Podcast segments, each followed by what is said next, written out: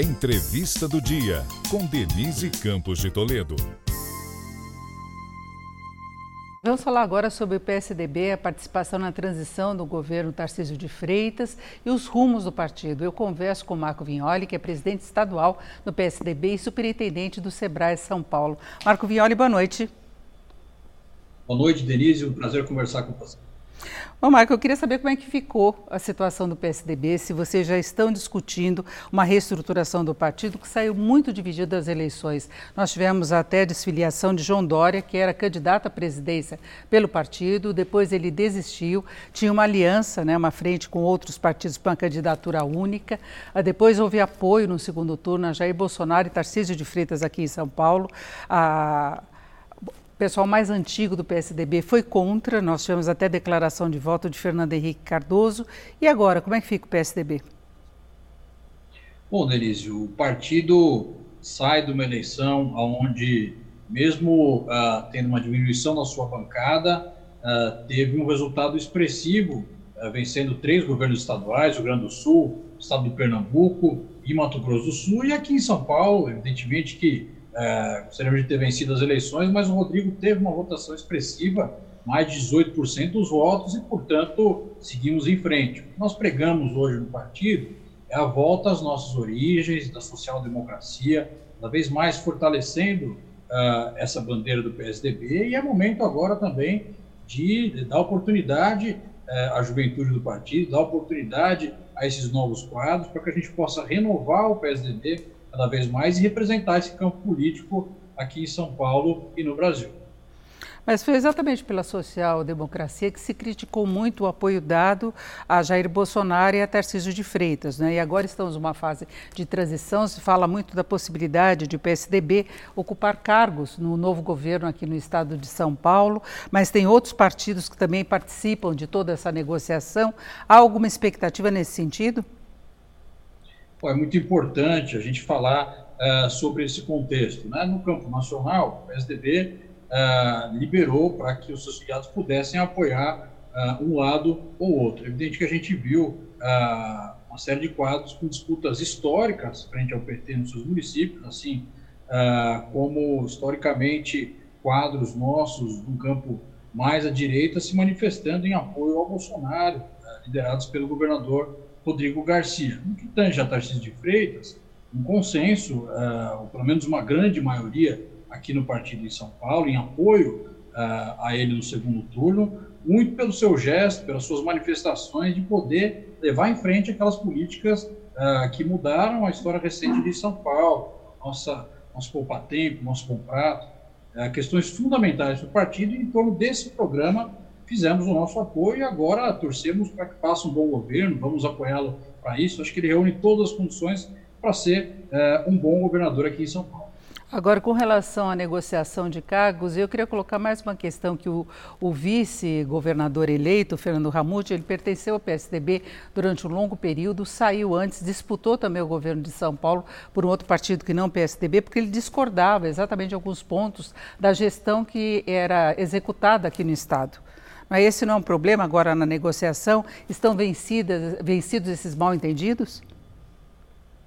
Olha, uh, nós estamos fazendo nenhum tipo de negociação uh, de cargo. Nosso apoio foi manifestado frente a duas opções e uma delas era um adversário histórico no PSDB. Durante 30 anos disputando com o PT aqui em São Paulo, seria uh, incoerente esse tipo de apoio. Portanto, fizemos que acreditamos ser o melhor para a população do estado de São Paulo, é, confiando é, de que Tarcísio poderá fazer um bom trabalho. O vice-governador Felício é, tem uma relação boa com a gente, assim como o governador Tarcísio, e entendemos que, nesse momento, iniciando um governo onde deixamos o governo azeitado, mais de 30 bilhões de reais em caixa, políticas públicas funcionando, tem tudo para dar certo e é nosso papel apoiar para isso para que a população do estado de São Paulo tenha o seu melhor.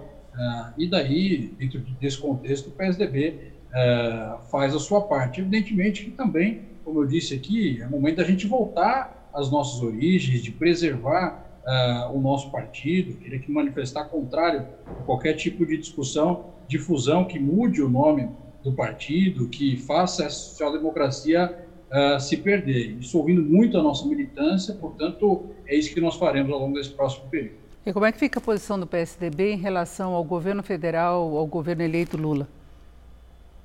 Bom, uh, o início de um governo, o governo federal vem fazendo a sua montagem, uh, torço para que possa dar certo, mas nós não temos essa, essa manifestação de apoio dada pelo partido no segundo turno. Então é um cenário diferente do que nós tivemos aqui em São Paulo. Seria incoerente a gente dar o apoio ao Tarcísio no segundo turno e não apoiar o seu governo. É por isso que eu faço essa reflexão e principalmente defendo esse apoio. É, no que tange ao governo federal, a Executiva Nacional do Partido ah, vai fazer essa discussão em primeiro momento, fez uma reflexão ah, de aguardar, observar quais ser os rumos desse governo para daí poder fazer a sua definição.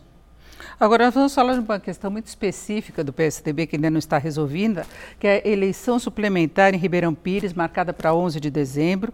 PSDB e Cidadania escolheram Gabriel Roncom do Cidadania, né, que seria o candidato, mas há uma discussão aí entre a decisão estadual e da Executiva Nacional. Eu queria que você explicasse melhor como é que é esse processo. Bom, muito bem. É o advento da federação nas suas primeiras eleições é, municipais, é uma eleição suplementar e dentro disso é, não houve consenso entre a formação da federação municipal pelo PSDB e, e pelo Cidadania. Dessa forma, a executiva nacional do partido definiu por, por não ter candidatura nessa eleição suplementar e dentro disso um grupo no município uh, tenta encontrar essa definição e fazer o lançamento de uma candidatura, mas que uh, não tem qualquer tipo de uh, dentro da estrutura partidária uh, qualquer tipo de respaldo. Entendemos que ela, ela é, não, é, não é legal e que dentro disso não pode disputar a eleição. Agora, essa questão da frente parlamentar não determinaria também o apoio às eleições presidenciais do segundo turno para o governo do Estado de São Paulo, porque o Cidadania foi por outro caminho?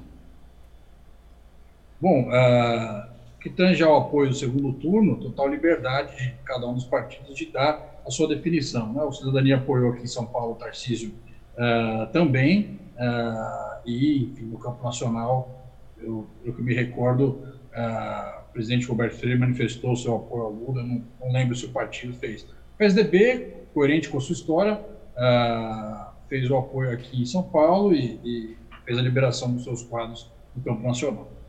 É, porque eu, eu, pergunto da frente, porque ela determina a atuação, determinadas decisões, inclusive em votações, que deveriam ter um posicionamento único, não é? Bom, sem dúvida é uma, é uma discussão para ser feita, mas nesse modelo de, de federação ah, implementado no Brasil, seguem aí as, as liberdades e as autonomias ah, partidárias para suas decisões. Né?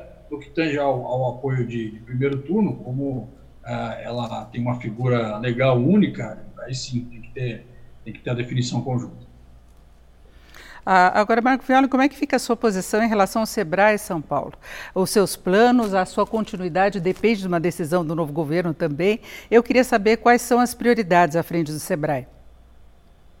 Bom, o Sebrae faz um trabalho extraordinário uh, em todo o Brasil, a oitava marca mais querida dos brasileiros, completa 50 anos nesse ano de 2022 uh, e é o grande apoio que o empreendedor brasileiro tem para fazer o seu negócio dar certo. Trabalhamos para que os micro e pequenos empreendedores possam ter sucesso e isso tem sido uma marca em toda a história do Sebrae. A palavra de ordem aqui no Sebrae São Paulo é inovação. A gente tem cada vez mais implementado uh, ações nesse sentido, um presidente muito atuante, uh, que é o Tirso Meirelles, também uma diretoria muito parceira, fazendo uh, um trabalho que tem refletido em resultados para São Paulo. Nós trabalhamos agora, uh, essa semana, e vencemos o prêmio de melhor aceleradora para startups uh, do Brasil, numa feira chamada Case, muito relevante no setor. Vamos cada vez mais avançar com empreendedorismo social e empreendedorismo de baixo carbono, né, seguindo as tendências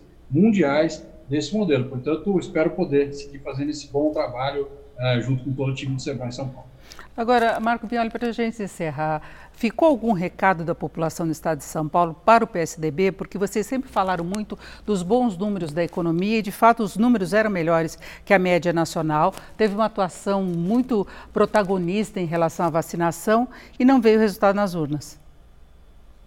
Olha, eu entendo que uh, o PSDB deve fazer uh, a sua reflexão uh, cada vez mais buscar se aproximar do eleitor. Mas eu entendo também que, nesse momento, finalizando um governo de 28 anos, com números expressivos, né, a gente vai fazer, vai levar para a imprensa ao longo desse mês um, uma comparação de como nós pegamos o estado de São Paulo lá atrás, como é que nós estamos entregando é, como melhorou a vida da população do estado ao longo desse período, como o governador João Dória o governador Rodrigo Garcia fizeram ações positivas ao longo desse período e como que a gente espera ao longo desses próximos anos fazer esse legado seguir em frente. Então, Perfeito. nós vamos por essa linha, evidentemente que respeitando a decisão do eleitor, mas sem deixar de apresentar os resultados que foram atingidos.